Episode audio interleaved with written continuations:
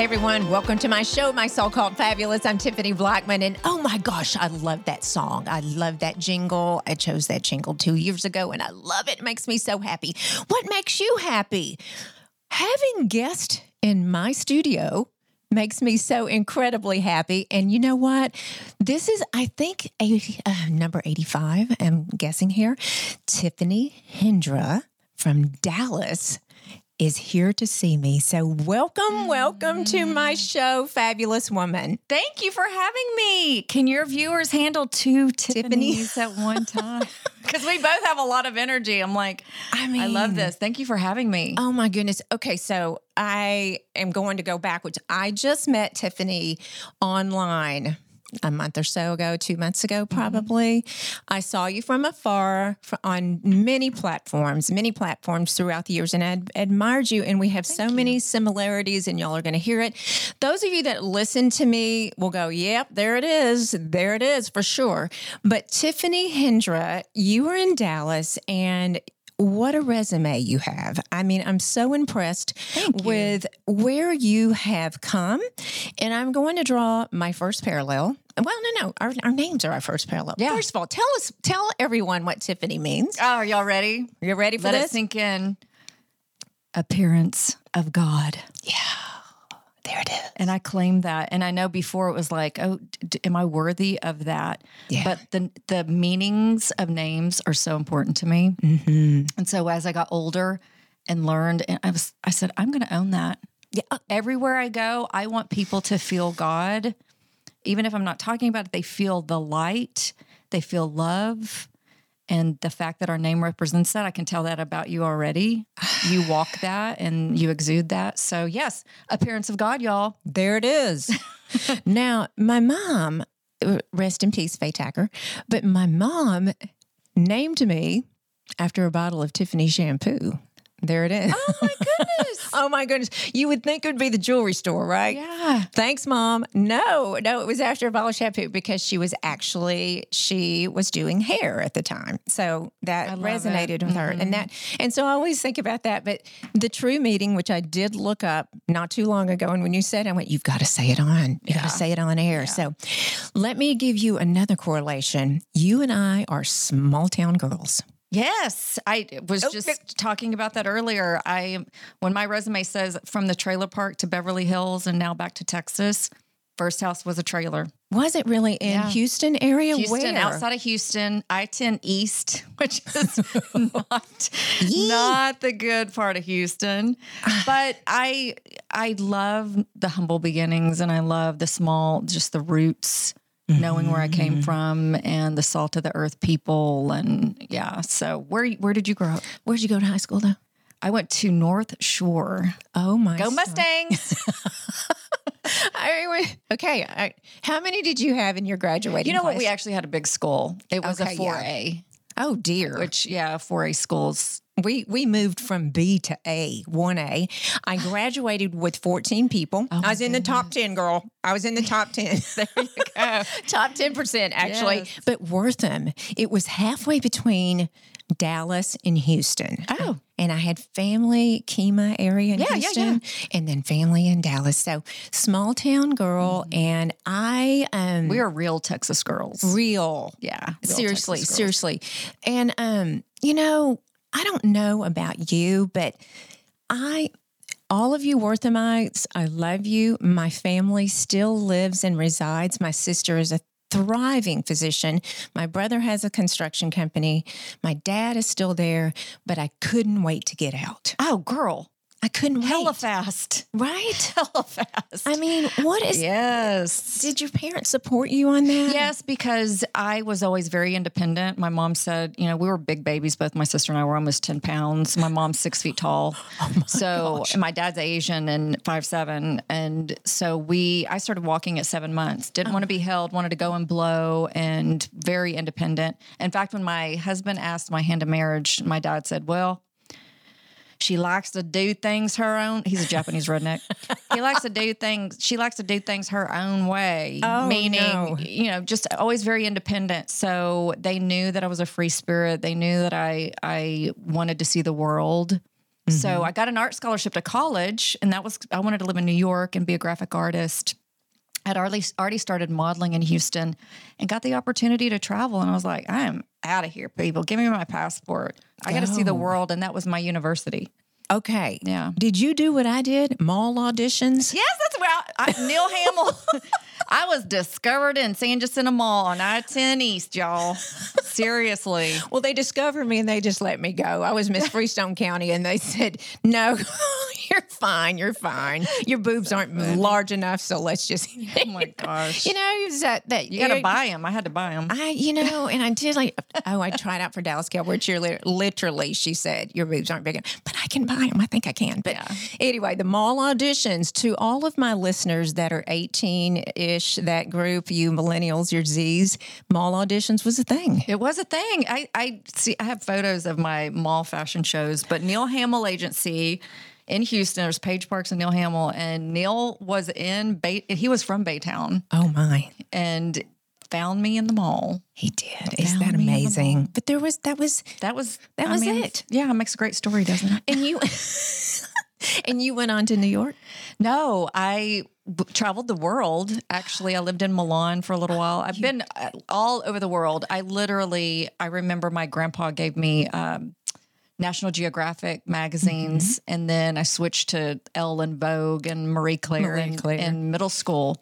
And I just had this, like, I saw the world. And my my Japanese grandmother, my dad was born in Japan, so I just had this vision of seeing the world, and that was going to be my ticket. Mm-hmm. I just needed a way Out. to get out. Out. And mm-hmm. I think 18, I got my first little apartment, and then I started traveling. And so I booked an audition in Milan for a gelato company and faked an Italian accent You're kidding. and knew that when I got back, I had to start planning my trek west right. and went to LA. Went to LA. Okay. Yeah, so I was there for like 17, 8, 16, 17 years. Really? Mm-hmm.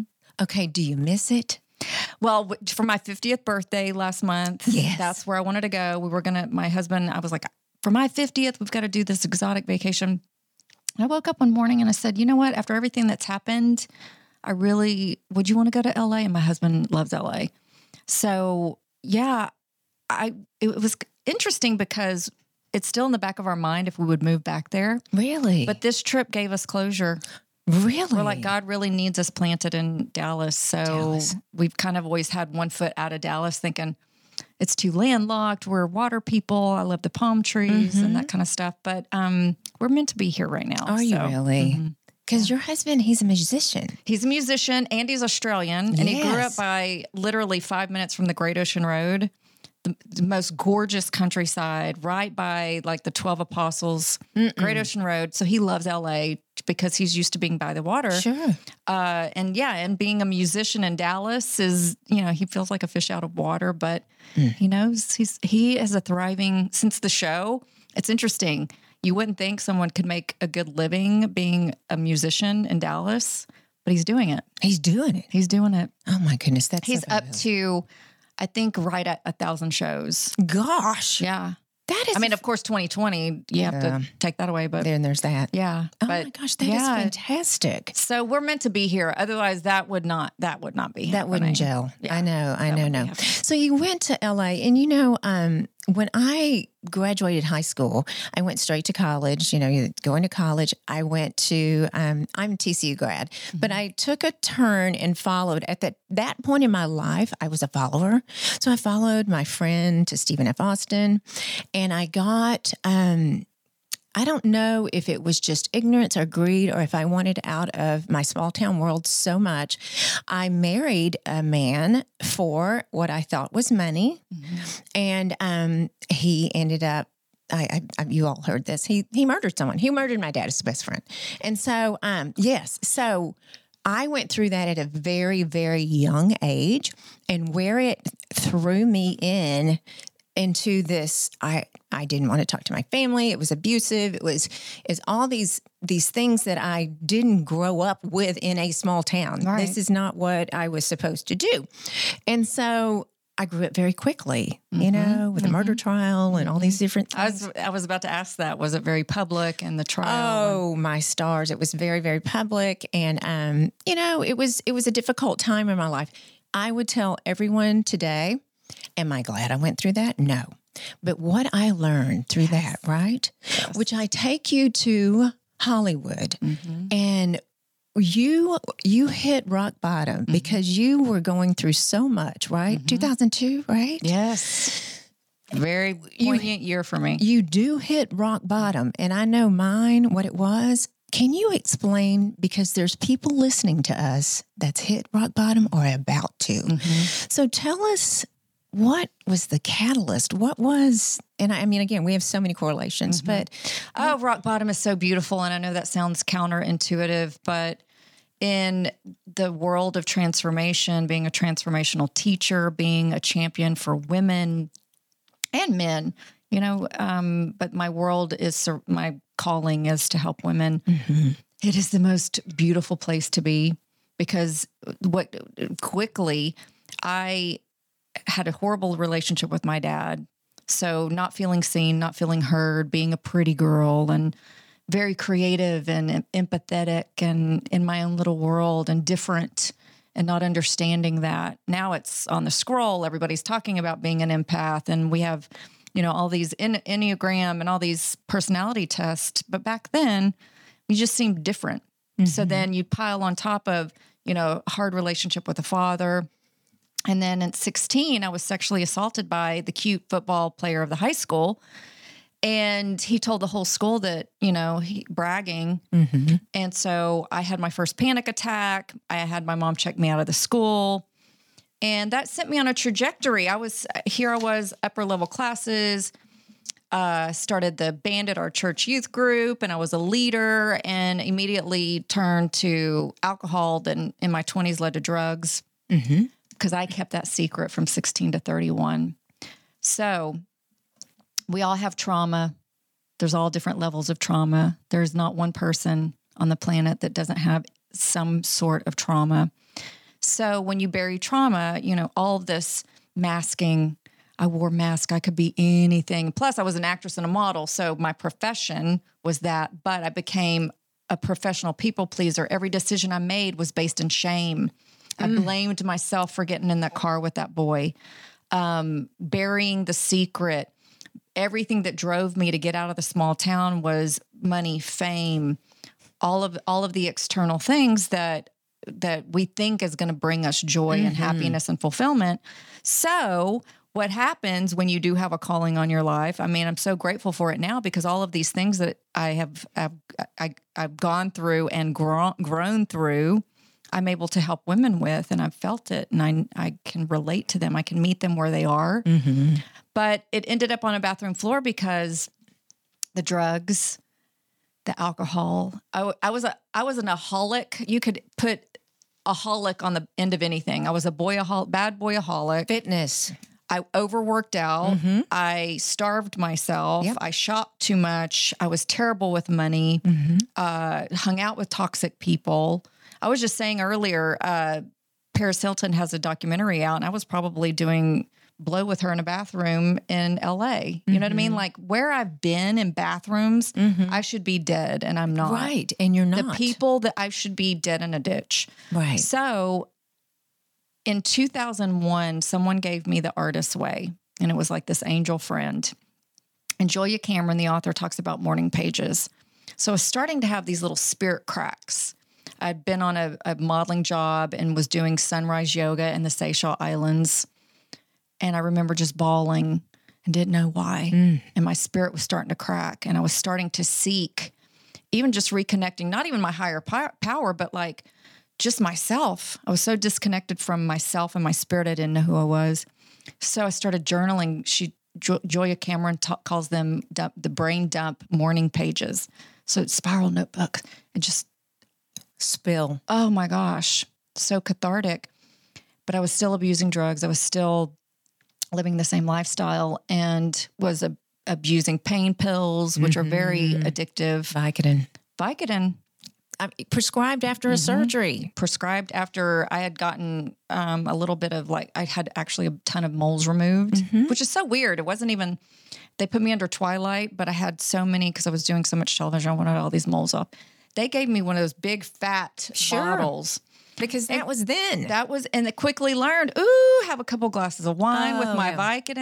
Mm-hmm. That was mm-hmm. you know, and my body said no more. And I literally thought I was dying and ODing on this bathroom floor. And it was the first time I cried out and said, "Please don't let me die." And and I remember the weeks after that, just thinking, "Okay, I didn't die. What now?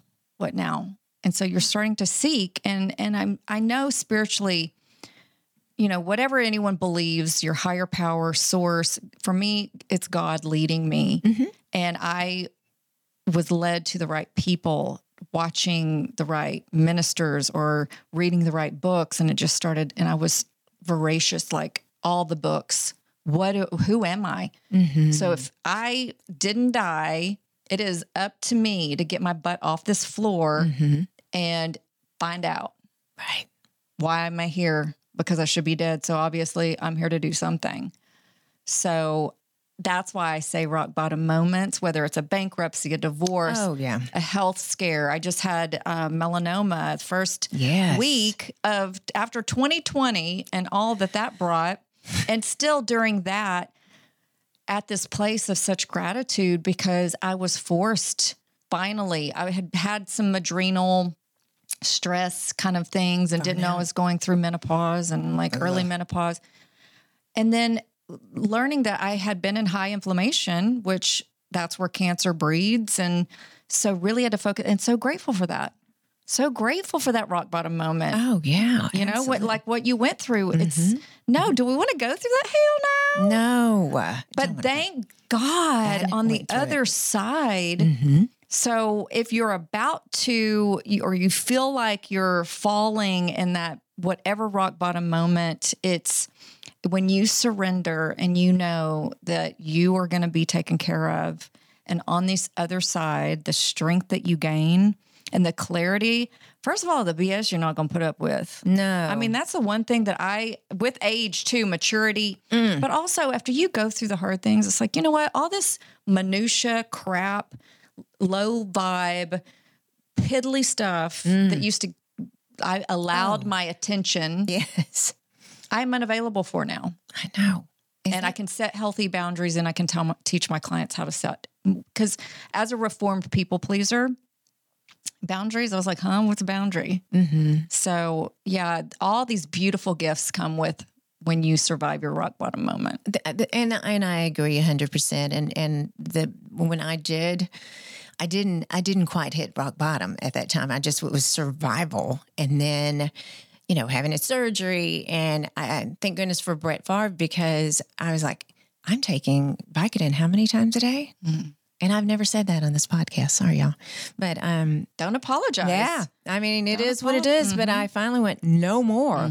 I mean, no more. You can't have the wine and the Vicodin and teach aerobic classes and three or four to five a day, and and it was an addiction. And so it it was a and it was a, an awakening, It's an awa- yes. an awakening. And and I invite people to interchange that because you know in certain circles or a podcast or interview, yes, you need to hear that it was a rock bottom, but everybody's rock bottom looks different.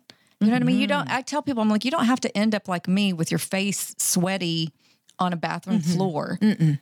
Every, You could look totally normal, but be going through you know divorce and betrayal and you know all all the different things mm-hmm.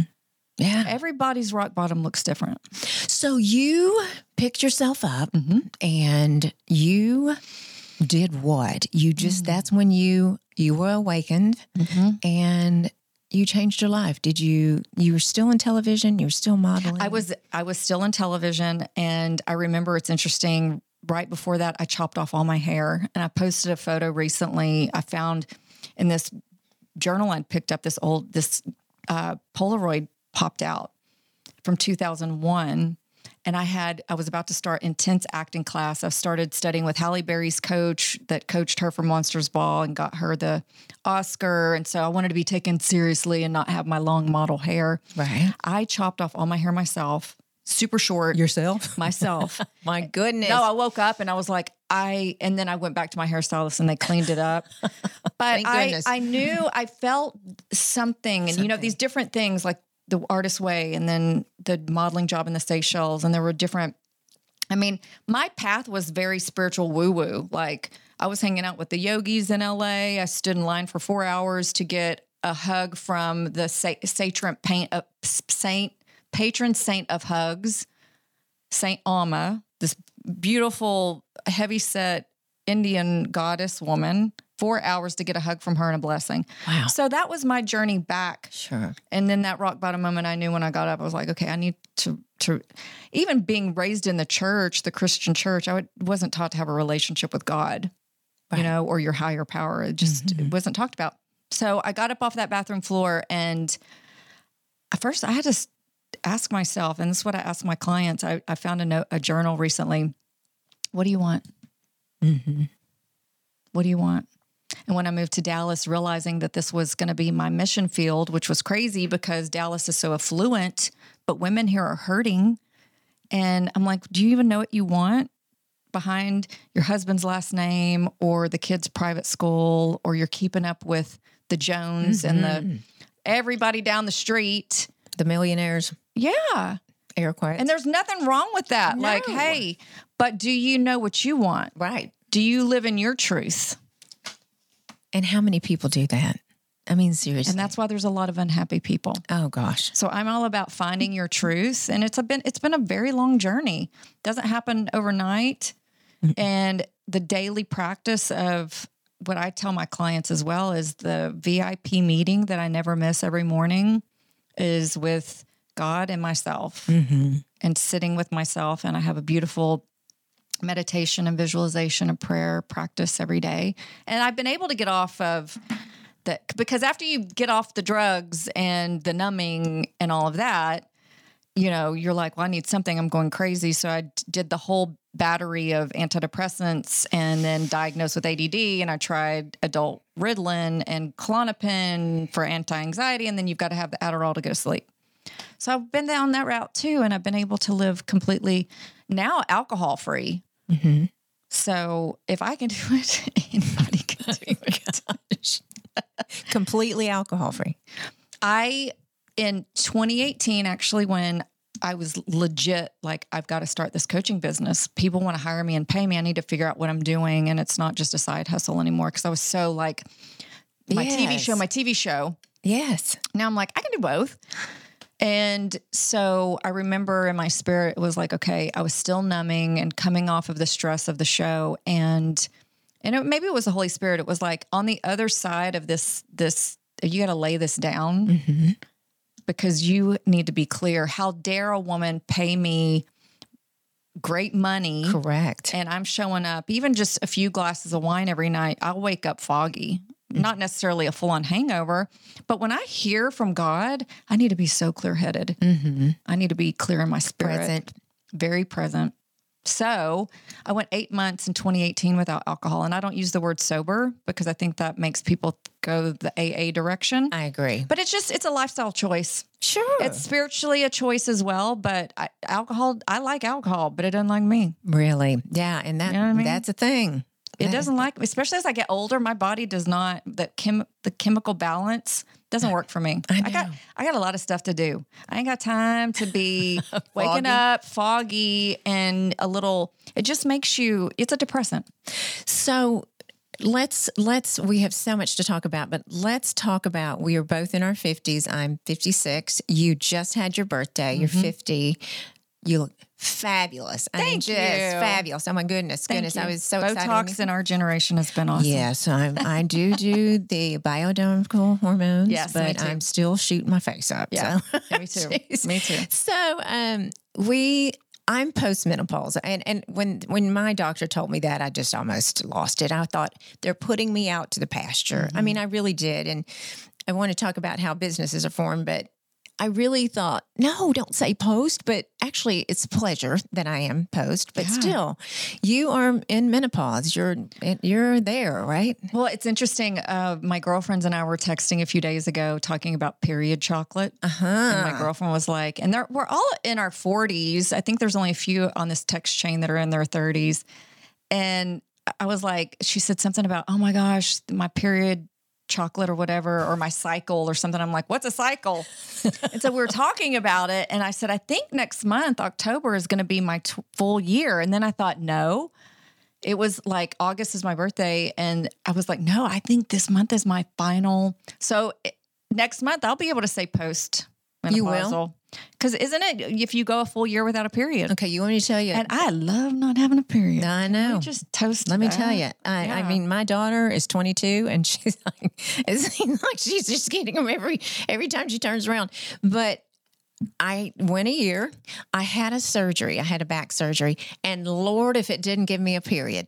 So it was Ah. 13 months. So here we go. We put, and we went back, and my husband and I were married, just married, and, and I mean, I was just like, "Are you flipping kidding me?" So went back. So I was still in menopause, blah blah blah, and then my doctor just announced. I mean, I'm pretty much because you know you have that break breakthrough bleeding, you hormone Yeah, patch. yeah. Because I do the hormone estrogen patch.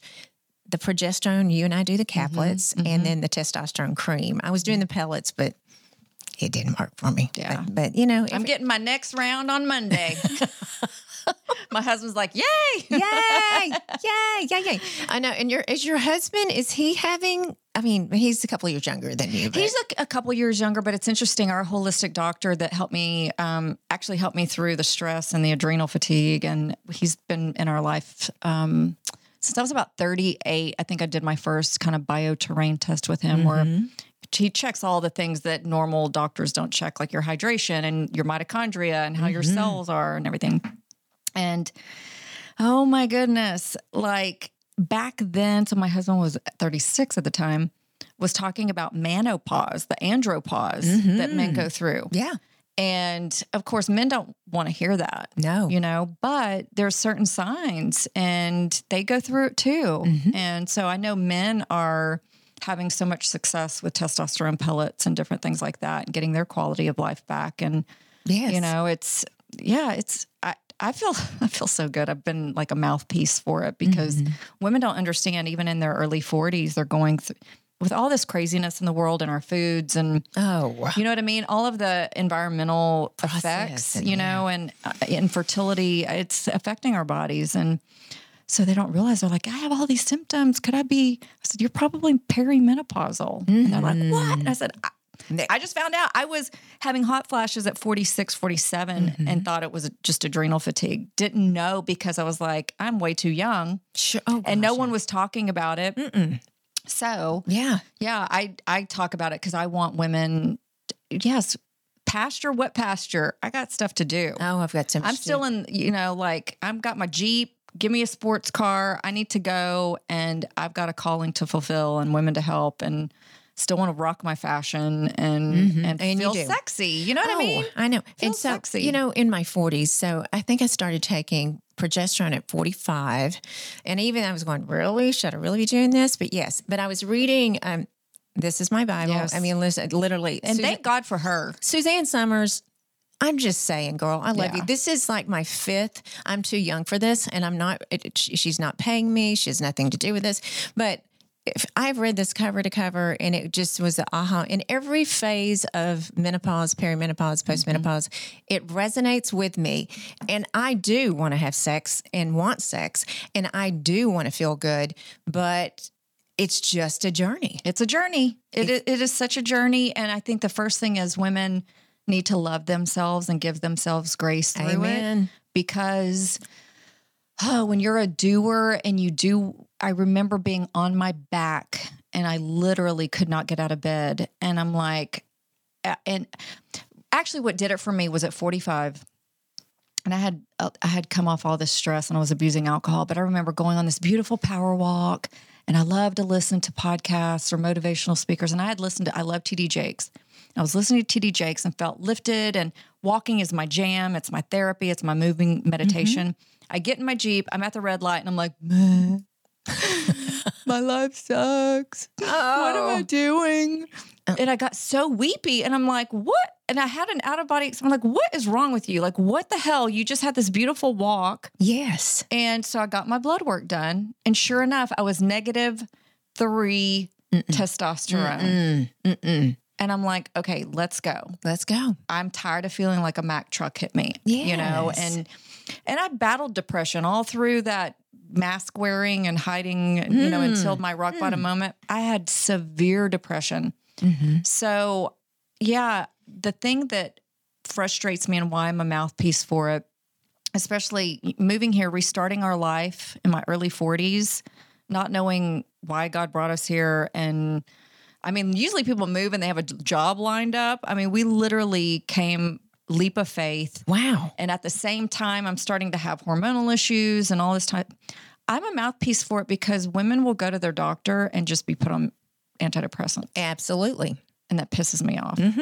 Yeah. When all she needs is to get her blood panel done mm-hmm. properly and get on and Something. do all the right things Thyroid, with her. something. Yes, and you know the right exercise or yoga or walking and the right foods and hydrate, like, and they're just popping up, giving them a pill I know. The and a pill. band aid, and they're which will continue. They'll continue gaining weight and even be more depressed. So Mm-hmm. I'm I'm an advocate for this. huge advocate. You and I, um, I um, still because I have a therapist. I still have my therapist that I eating disorder. I mm-hmm. I still own it. There's when there's um, I wish I could say that something is in front of me that I don't think twice about it. I mm-hmm. was highly bulimic during the 80s and 90s, well, mm-hmm. college and and anorexic and and me too. I mean just and you know, I have talked about it and talked about it, and the number of people that have messaged messaged me and think, "Thank you because you look perfect on Instagram." Well, of course we do, and that's silly because I and I'm trying to to to take that off ski a little bit, but. One thing that's helped me, one huge thing, other than being 40, 50, now almost getting close to 60, but um, is honestly owning my body and loving myself and making sure I'm eating the right foods, staying keeping my hormones balanced and just having that conversation with myself every day. Yes, and it's it is going back to the the loving yourself, madly in love with yourself, and giving yourself grace. And and I so parallel because of the industry I was in, and then the depression, and when you can't control what's going on around you or how people you can't control people. What that's where eating disorders come from. It's not even about the food. It's about that's something I can control. and Control. it's mine. Yay. And, yeah, it Control. was control. it's And mine. hmm And I remember when I started it, it was, you know, I had a friend that literally would say, okay, well, let, we were workout freaks together and would go to step class together. And this was in the 80s. And, Yes. and then I remember one time she said, well, my parents get, you know, these Shipley donuts on Saturday mornings. And, and I was over there, I think we had gone to aerobics and she said, well, I just put them in the sink and pour water on them. But, you know, sometimes I'll eat them and then I'll just throw them up. And I'm like, what? Mhm. You know, and I thought That's a thing? I was probably 12 or 13. And I'm like, Wow.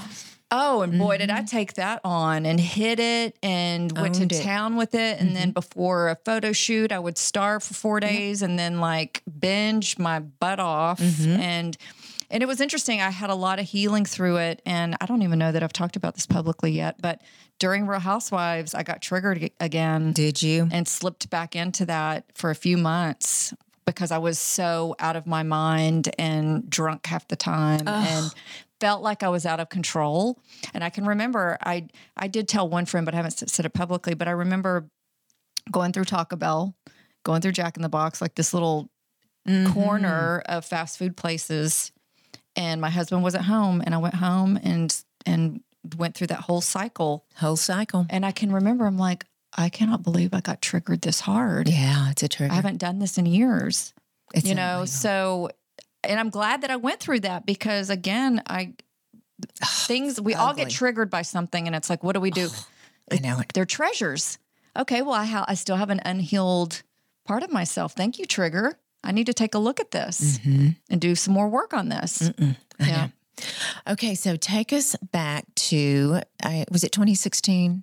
if you didn't mind talking about Real Housewives. Oh, of- yeah.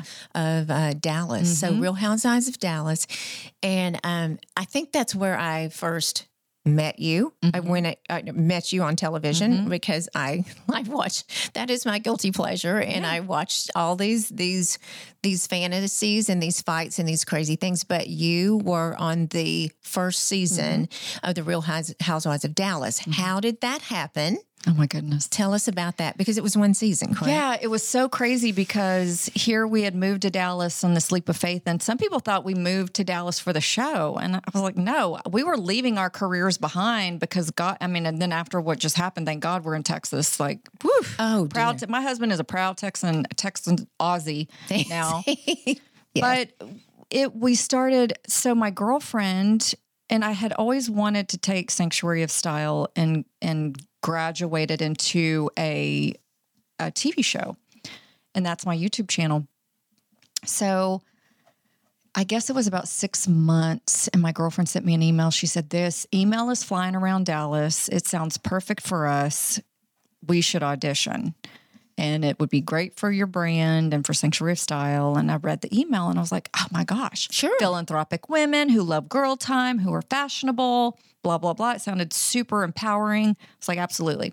Jump to screen test, background check. You're mm-hmm. Skyping with the heads of Bravo. And it's like, okay, I'm not stupid. It was Bravo. I used to live around the corner from Lisa Vanderpump.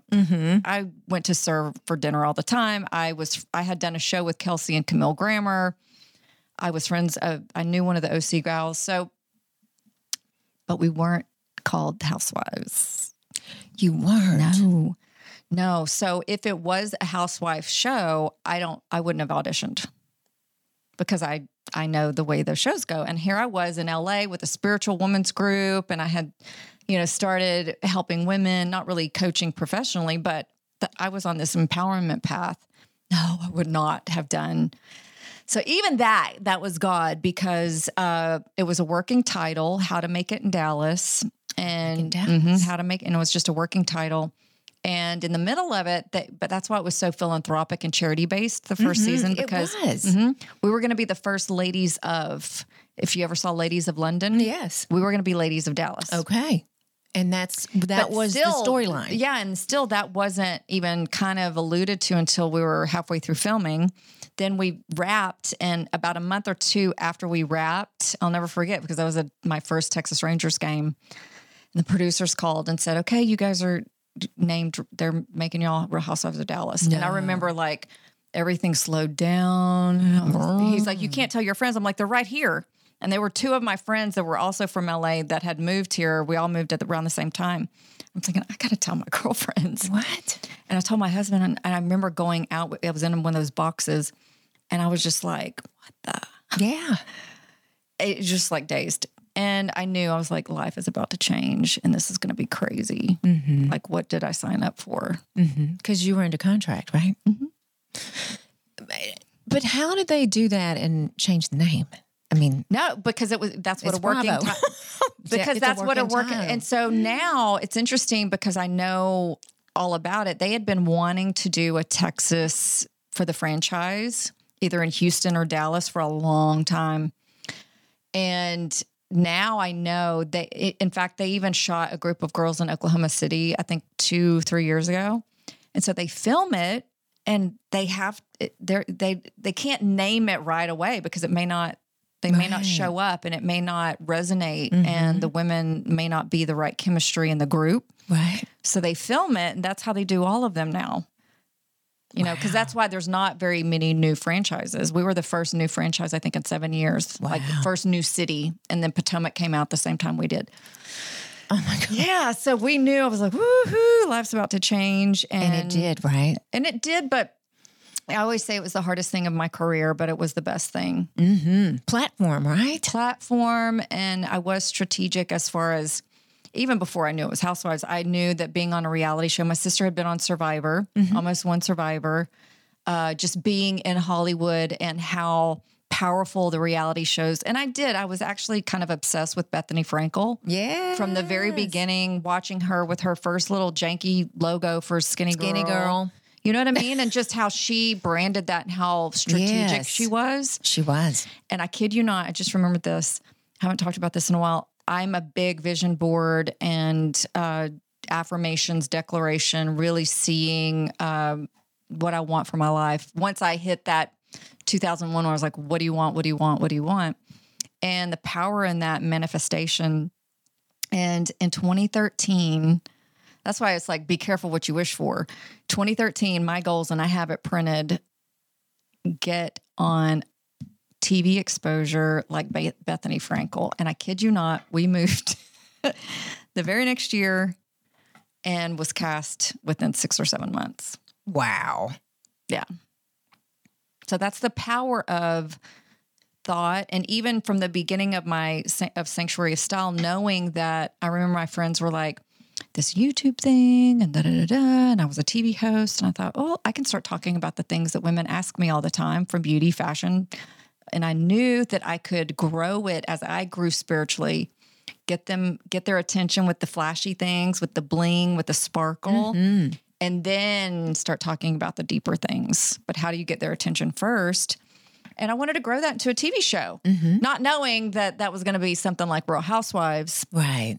but god works in mysterious ways In mysterious ways. Yeah. I mean, and and I'm telling you, it could hit you on the top of head, and um, certainly hit you on the head. Yeah. So it's true that they've they've this the seasons are over. They're Yes. done, right? Do you know? So interesting. I mean, yeah, I think the the ratings were extremely low, and I think with uh, all of the because I after that was over, I didn't. I wanted to be able to delete Bravo off my TV. I did not right. for like a, a few years, and then when my girlfriend got married, I remember I apologized to the whole network because I was pretty vocal in what I thought about them, and got in a fight publicly with Andy Cohen and oh and I thought if my if my girlfriend Leanne was getting married, if she invites me to be any part of her wedding, I've known her since I was 16. I am going to be, be y'all y'all don't have to film me, but I need to be there and be present for my girlfriend. She's finally getting married Sure. at 52 and you know, so I apologized to everybody and they were all cool.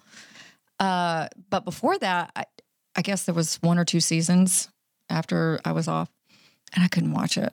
I couldn't watch it. uh, You know, um, I didn't want to be part of it, but I was rooting for it. I wanted, I want, I didn't want our city to fail. So, you know, I of course watched it during the wedding and I wanted to participate and be there for her. And then I think when Tiffany Moon was cast, I thought, again, how funny. She's a Leo. Her name is Tiffany and she's Asian. We had so many similarities. Right. And so I watched a few of the first episodes just to support her and, and see what she was all about. And I loved the dynamic, you know, and um, I do love her. yeah, I just, I mean, just she's so funny. I finally got to meet her in person. We did an event together, and she was so gracious to help with this charity event that I was emceeing. So, uh, yeah, to hear literally, I think the week after I, I met her, and she had told me, she said, "You know what? We haven't heard anything about contracts. We don't even know who's coming back or what." yeah. The, she was like, "Would you come back?" and all this kind of stuff. And literally the next week, it was you know. But I think the ratings were low, and I think all of this racial Oh, rhetoric yes. and issues going on with yes. across the board with Bravo with Yes. other a lot of other cast members from different shows have gotten fired. Sure. I don't know if it was just a combination of that and the ratings were just too low, Right. And it happens, which sucks. I know it. I know I- I really so was rooting for them. I know. I, I and I do too for Yeah. for everyone for sure. Tell me, tell me about Sanctuary of Style. Ah, Sanctuary of Style. Look, her eyes just uh, she just lit It's up my like baby. a Christmas tree. It's it's my baby. It is your baby. It's- Tell us it- about Well, it was my baby, and now it's grown. And now I do have a TV show that we're um, pitching, and uh, we have filmed quite a few episodes of So Thrive with Tiffany Hendra. yes. But Sanctuary of Style was for anyone thinking about starting a YouTube channel or a podcast or anything like that. Don't wait for everything to be perfect. And I know now everyone, you know, you can, you know, get in a great studio and have someone produce it for you and it's so accessible. But back then, I loved that I literally, my very first video, I filmed before halls were even a thing. I filmed on my Blackberry. I loved this one Goodwill at Hollywood and Vine because I could get designer clothes with and I had a DVF wrap dress Oh with the tags on it. so Diane I Van videoed. Of course. Yes, and I videoed myself and I laid out the price with the tags. Thirteen hundred dollars worth of clothes Mm. for thirty five bucks. That was my very first Sanctuary of Style video on a BlackBerry with no lighting, no script, not even a, the name of my YouTube, and that was divinely like SOS to the rescue. Even like the anagram and what it stood for, and sanctuary being spiritual. You know, it sounds Sure. spiritual because I, oh, people would come to my my girlfriends would come to my closet and I would help them get ready for a date and we'd have wine and it's like, oh my gosh, this is like a sanctuary. I don't even want to go on my date. I'm having so much fun in here in your mm-hmm. closet. Mm-hmm. And I'm like, isn't that funny? Because most women, it's like a place of like purgatory or hell. Like they have so mm-hmm. much drama in their closet. You know what I mean? Like getting dressed. And I've had those Oh. moments too. So that's where SOS was born. And the other thing about building a platform where I had a coach back in LA and I actually just heard her voice in my head a few days ago when we were pitching some stuff for So Thrive. And I was like, isn't that funny? She would say, build it and they will come. And I was starting, I didn't want to be a blogger, but I knew I needed to have internet real estate for SOS. So I had Sanctuary of Style blog and I would embed my YouTube videos in the blog. And that's where I could actually start cathartically talking about my spiritual journey mm-hmm. before I actually was talking about it on video. Right. It was, you know, it's like a diary. Your blog can be like a diary. So the consistency of it. And I said, okay, if I'm going to commit, and these women are, and you start getting feedback, and women were saying, oh my gosh, I can't wait to put the kids to bed. And I know your webisode for five to 10 minutes is like my girl time. I was like, oh my gosh, I know. this is more powerful. Where I was just like the the top lipsticks for fall or the next wedge sandal for spring. Like literally, that's what I was talking about. Like the five best sandals for spring or whatever, or the ma- how to wear a maxi sundress five ways. That is, And that's how it started. But I was consistent, and that's the problem now. Where I think younger, you know, with with iPhones and everything, it is this. They want that instant. They want the instant likes. They want the views. Yes. and all that kind of stuff. Where we weren't that concerned with it. It was like it was so brand new. Yeah. And I remember I have, I don't even count anymore because I'm not really doing SOS anymore, but maybe 2,300, 23,000. It's very low for a YouTube channel, but I remember when I hit 400 subscribers Oh, and I was like, oh my gosh, Oh, like yeah. four, like, because it, we didn't talk about it. no. You know what I mean? Blogging had just, this was like 2010, Oh, Sure. 2009. You know, blogging was, no one was talking about it that much. So if you're thinking about doing like consistency Mm-hmm. and if your why is deep enough, and I had made this commitment to these women, I'm going to post these videos. And I didn't know how much work it was going to be. Oh. I taught myself Final Cut Pro. iMovie first, then Final Cut Pro. Then my husband bought the big Mac Daddy camera and lights, and like it was a full on thing.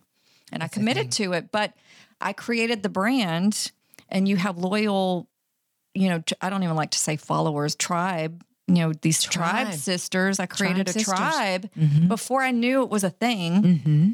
Um, so now that grew into coaching Yeah. but I'd already built that trust factor.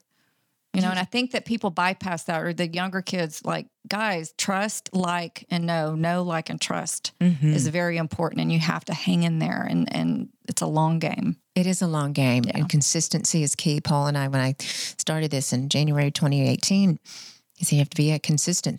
Consi- and of course, COVID hit us, but we're like every Tuesday we're going to have a podcast. And, You know, and it's just a, being consistent and being having a passion for it. And uh, people ask me um, all the time. My husband sold his company in 2019, and he's 12 years older than I am. And he was like, I'm done. I want to get my black belt in jujitsu and enjoy my life. I'm I'm mm-hmm. tired of managing people. And so everyone's like, You're gonna retire too. I wasn't finished, Tiffany. I'm not, and I'm to this minute, I get energized because I have so many things I want to do. I'm not finished, y'all. No. And Not that, finished. And that is exactly what I tell when when they come to me and they're like, my kids are in middle school, they don't need me anymore, or different seasons, right? You're in a new season, which gives makes me excited because I feel like at 50, I'm just getting started. So to meet you, you're not that much older than me, but like that you have committed to this and you're on this journey. And then I meet women like uh, the woman that I was telling you about that's in in my mastermind that's 55, newly divorced, bought her first house, Oh. s- totally restarting her life and and building up so her social media to, to help people. New and I'm like, chapter. it's a new it, yeah. So and the beauty of maturity is all the things that we learned in all those different seasons we can use in this season. And I'm just getting started. And I always tell women, I'm like, when you lose the fire Mm. and you don't stay lit up, and I'm like, when they're like, well, I don't know my purpose and I don't, I don't know. No, stop. And I'm that. like, do what brings you joy and get back to the things that light you up and then start from that resonance. Because if you're like, I don't know what to do and I need to make money, that's in this low vibration. And when you like stop and go do the things, I'm all about kitchen dance parties. Mm-hmm. Like do silly things, right? And then when you talked about the word energized, when you can do something where I have to pee all the time, that's one thing with like this journey. I feel like I have to pee all the time. like my bladder's getting smaller and smaller, and drinking more water. and I'm always hungry, and I have short attention span. But when I'm in flow and doing something that energizes me and I'm passionate about, Mm-hmm. I don't need to do all those. And uh, probably after this, I'll be like, I need to go pee, Of course. and I'm going to be starving. You went to pee right before. We're gonna do it again, right? Yes. But when I'm in it and I'm in flow, I am so present. And that's the other thing. People aren't present anymore. They're anxious because they're thinking about the future and they get an anxiety or they're depressed because they're thinking about the past. Being very present, doing what lights you up is the starting point. Absolutely. Yeah.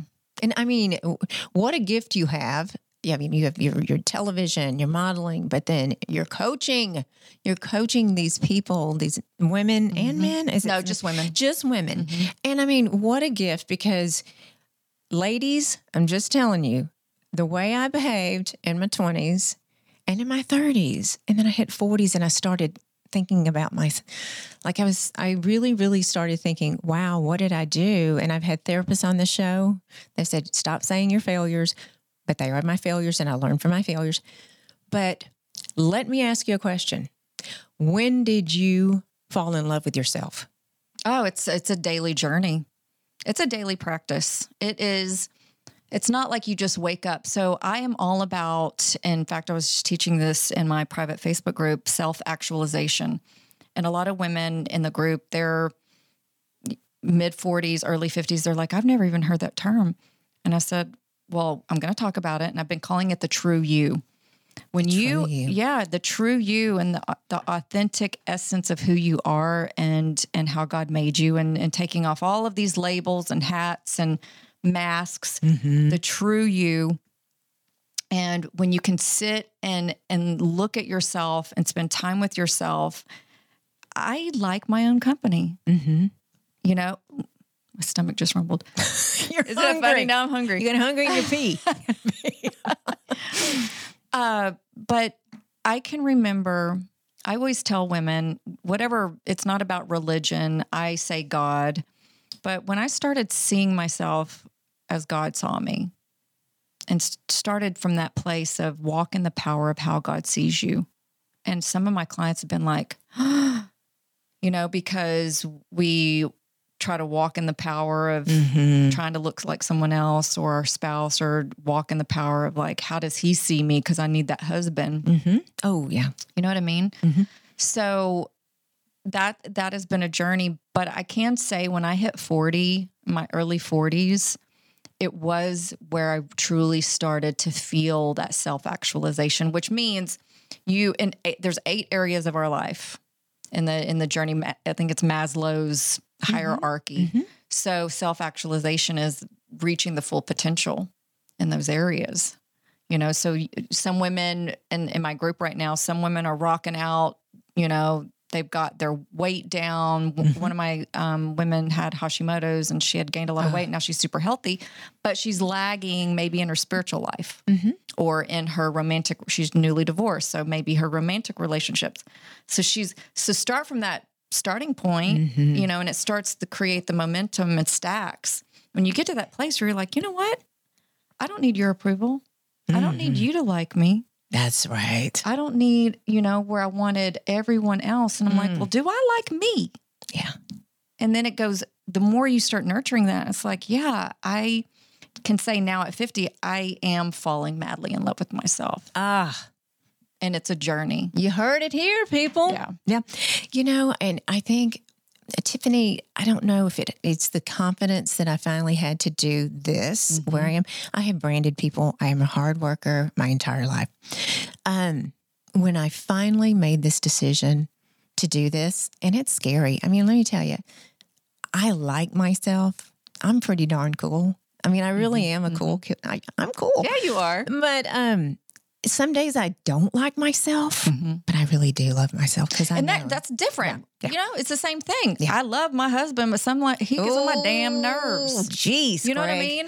Or like mom say it all the time. It's like your kids go through different Yes. seasons, or even my mom. I remember I hit 13 and all of a sudden I thought she was like like an alien. I was like, get Oh. away from me. I didn't even want to be near my mother. Oh. Just all of a sudden, right? With hormones and different things. So you can love that person, but you not might not like them in the moment. Correct. You know, Right. and there's st- so I'm a work in progress and I will be one hundred. you know, forever. I want to keep growing. And I think that's the beauty of falling in love with yourself is when you said earlier about failure, even Oprah says that. She's like, failure, failure is stepping stones to your greatness. Mm-hmm. So I wouldn't be, you wouldn't be here without the failure. And failure oh. is the launching pad. It's like, that's why I said earlier with the rock bottom moment, I'm grateful for it. It's like that. There's no, there's, you got a fresh slate. Oh, You- yeah. I didn't die. no, And I have a fresh slate. And so I think those failure moments are, are beautiful moments because you can say, okay, well, it's just redirecting me. That's that was the wrong way. So let me redirect. Tiffany, I tell you, I just look at my failures and I I relish and I am in love with the success I've had. The failures, I just go, damn, I don't want that hurts so bad. I really don't want to do Exactly. that again. And the, the lessons that that's why it's so beautiful. Mhm. If you're not learning lessons, if you're not growing and failing, heavens. you know what I mean? You're dying. I know. You know, and I do want to say this because I have a feeling people are going to say something. So, you know, I do like myself. But for example, this past weekend, I was such a bitch. I mean, I was just Mm-hmm. like, it's, I don't know what, what, what, what, which one was off or it, it might have been 9 11. You know, I just No, remember- a Saturday I was weepy and we feel the collective energy. I felt it too because I had had such a week and it, it was great. I launched the mastermind and I had overcome and you know blessed and released my imposter syndrome and by Saturday I was like I'm going to have just a beautiful day and I was weepy, and a Mm. Little bit. Yes. and uh, by the end of Saturday I realized that I was like it's the collective energy we're feeling Yeah. from the world Yeah. And I think and you have to give yourself grace. You do have to get to, and I and I took a pause. I did take a pause, but um, God, I was such a bitch. I'm so sorry, but um, I didn't like myself. I mean, by Yeah. Monday, I had to apologize to the whole tribe. Yeah. not just my little family tribe, but you know, it's it, when I say I like, I I don't like myself. I love, I do love, but you have to give yourself grace because Yes. you make mistakes and you know, crying fits and the whole. Well, and the ownership.